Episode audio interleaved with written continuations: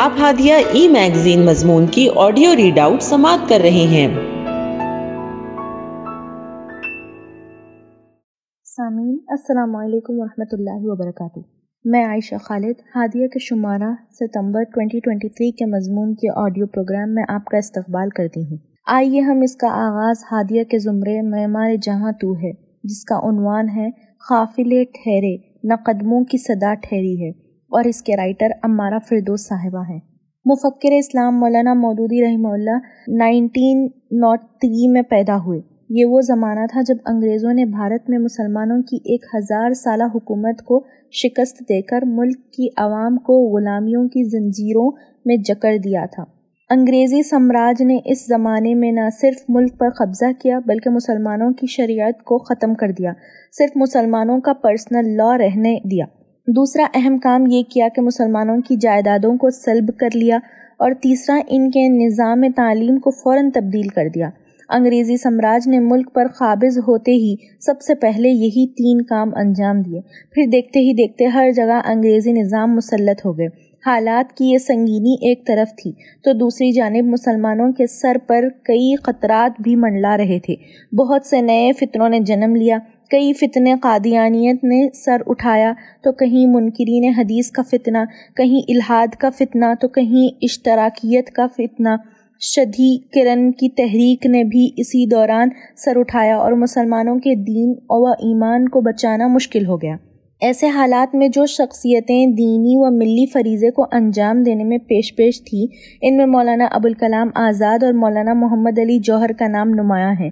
ساتھ ہی علامہ اقبال رحمہ اللہ بھی اپنے مایا ناز فکری اثاثے کو ضبط تحریر میں لا کر ملت کی فکر و نظریاتی رہنمائی میں مصروف عمل تھے۔ جب مغربی تہذیب دنیا پر چھانے کے لیے تیار نظر آئی تو علامہ اقبال علیہ الرحمٰ نے اس تہذیب نو کے غلبے سے ملت اسلامیہ کو بچانے کے لیے اپنے قلم کی دھار سے اسے رخ کو موڑنے کا کام لیا۔ اقبال اس صدی میں نہ صرف ایک عظیم شاعر اسلام تھے، بلکہ بالغ نظر، مفکر، بلند پایا فلسفی اور اسلام کے سچے ترجمان و معمار تھے، جنہوں نے فکر اسلامی کی تشکیل جدید میں نمایاں کردار ادا کیا۔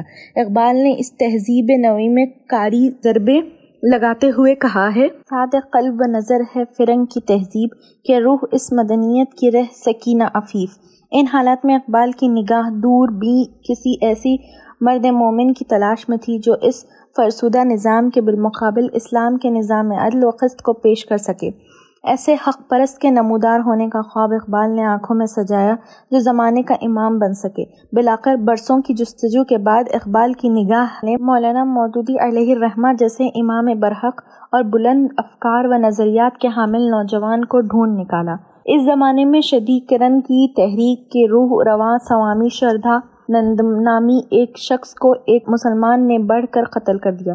اس قتل کے بعد مسلمانوں کو بدنام کیا جانے لگا۔ پورے بھارت میں اسلام اور مسلمانوں کے خلاف حملوں کا ایک زبردست سیلاب امڑ آیا۔ غیر مسلمین کی جانب سے اسلام کے فرضی جہاد پر بھپتیاں کیسے جانے لگیں اور اسلام کو بدنام کرنے کا ایک بڑا ایشو ہاتھ آ گیا۔ اس سراسیمگی کے عالم میں مولانا محمد علی جوہر نے خطب جمعہ کے دوران یہ فرمایا کہ کاش کوئی اٹھے اور اسلام کے صحیح تصور جہاد کو رقم کرے۔ اس صدا پر لبیک کہنے والا جو نوجوان تھا وہ وہی اقبال کا منتخب کردہ اقبال مند مودودی علیہ الرحمہ ہے، جنہوں نے محض 23 سال کی عمر میں 1926 میں الجہاد فی الاسلام جیسی ایک شہرائے آفاق کتاب لکھی۔ جس میں جہاد کے قرآنی تصور کو بیان کیا۔ یہیں سے مولانا مودودی کے انقلابی زندگی کا آغاز ہوا۔ 1932 سے 1938 یہ پانچ سال کا دورانہ مولانا مودودی کی زندگی کا اہم دور تھا، جس میں مولانا کے ولول انگیز صدا ترجمان القرآن کے نام سے شروع ہوئی۔ اس میگزین کو اول دن سے بلا مبالغہ مولانا کی فکری بنیاد یا عظیم مشن کا نام دیا جا سکتا ہے۔ اپنے مجلہ ترجمہ قرآن میں مولانا نے ایک مضمون لکھا جس کا عنوان تھا، دیوانوں کی ضرورت۔ اس میں ایک ایسی اجتماعیت کی ضرورت کو واضح کیا جو اسلام کی صحیح ترجمانی کرنے والی ہو۔ اور اس کی پہلی کڑی ادارہ دارالاسلام کا قیام ہے۔ 1938 میں تحریک دار الاسلام میں چار لوگ رفیق کار بنے، جن میں مولانا صدر الدین اصلاحی اور چودھری نذیر صاحب وغیرہ شامل تھے۔ اس دورانیہ میں مولانا مودودی اور علامہ اقبال کی ملاقات کو تاریخ کا ایک اہم موڑ کہا جا سکتا ہے، جس میں عزم و ثبات سے سرشار دو حق کے متوالے ایک نبوی تحریک کا خواب آنکھوں میں سجائے ہم خیال و ہم نواں بیٹھے تھے۔ مفکر اسلام علامہ اقبال رحمہ اللہ نے مولانا مودودی سے دوران گفتگو ایک ایسی اجتماعیت کی ضرورت کا اظہار کیا جو خالص اسلام کی ترجمان ہو۔ اقبال علیہ الرحمٰ نے کہا کہ مسلم لیگ کے نام پر تشکیل پانے والی اجتماعیت اسلام کی ترجمان نہیں بن سکتی، اس لیے خالص اسلامی مشن کے عالم بردار ایک تحریک تشکیل دی جائے۔ چنانچہ اس ملاقات کے بعد مولانا مودودی نے ایک کتاب، مسلمان اور موجودہ سیاسی کشمکش کے عنوان سے لکھی، جن میں ایک اسلامی تحریک کی ضرورت کو ظاہر کیا۔ اس کتاب میں درج اس ضرورت کو جن اشخاص نے قبول کیا، انہوں نے ترجمان القرآن کے دفتر میں اپنے اپنے خطوط مولانا مودودی کے نام روانہ کیے اور اس پر اپنی شمولیت کا عندیہ ظاہر کیا۔ چنانچہ ترجمان القرآن کے پرچے میں یہ اعلان جاری کیا گیا کہ 25 اگست 1941 اکم شابان کو اس تحریک کا آغاز کرنے کے لیے ایک اجتماع کا انعقاد کیا جا رہا ہے۔ اہل جنوں کی آمد۔ اگست اکم شابان کو پچہتر افراد ہندوستان کے گوشے میں اسلامیہ پارک لاہور کے مبارک مسجد کے سامنے ترجمان القرآن کے دفتر میں جمع ہوئے۔ تاسیسی ارکان کے ساری فہرست دیکھنے کے بعد اندازہ لگایا جا سکتا ہے کہ مولانا مودودی کے غیر معمولی اثرات پورے ہندوستان پر مرتب ہو چکے تھے۔ اس دن ہر ایک نے اپنا تعارف دیا اور تحریک سے متعلق تبادلہ خیال ہوا۔ 26 اگست دو شابان کو لوگ پھر اجتماع گاہ میں جمع ہوئے۔ مولانا مودودی کے ایک تاریخی خطاب سے اجتماع کا آغاز ہوا۔ خطاب سے پہلے مولانا نے اجتماع کے پس منظر کو واضح کیا، جو ایک تاریخی دستاویز کی حیثیت رکھتا ہے۔ مولانا نے کہا کہ اس طرح آج آپ لوگوں کو جمع ہونا کوئی اتفاقی حادثہ نہیں ہے کہ ایک زوردار موج اٹھی اور جمع ہو گئی، بلکہ یہ میری تیرہ سالہ کوششوں کا نتیجہ ہے جو میں نے ترجمان القرآن کے نام سے شروع کی تھی۔ اس جملے کے اندر مولانا کے سچے خوابوں کی تعبیر ہے۔ ایک موج کے دریا بننے کی طاقت کا پیغام ہے۔ آج ایٹی سال ہوئے یہ دریا رواں دواں ہیں، جو 26 اگست 1941 کو لاہور کے اس تاسیسی اجلاس میں بہ نکلا تھا۔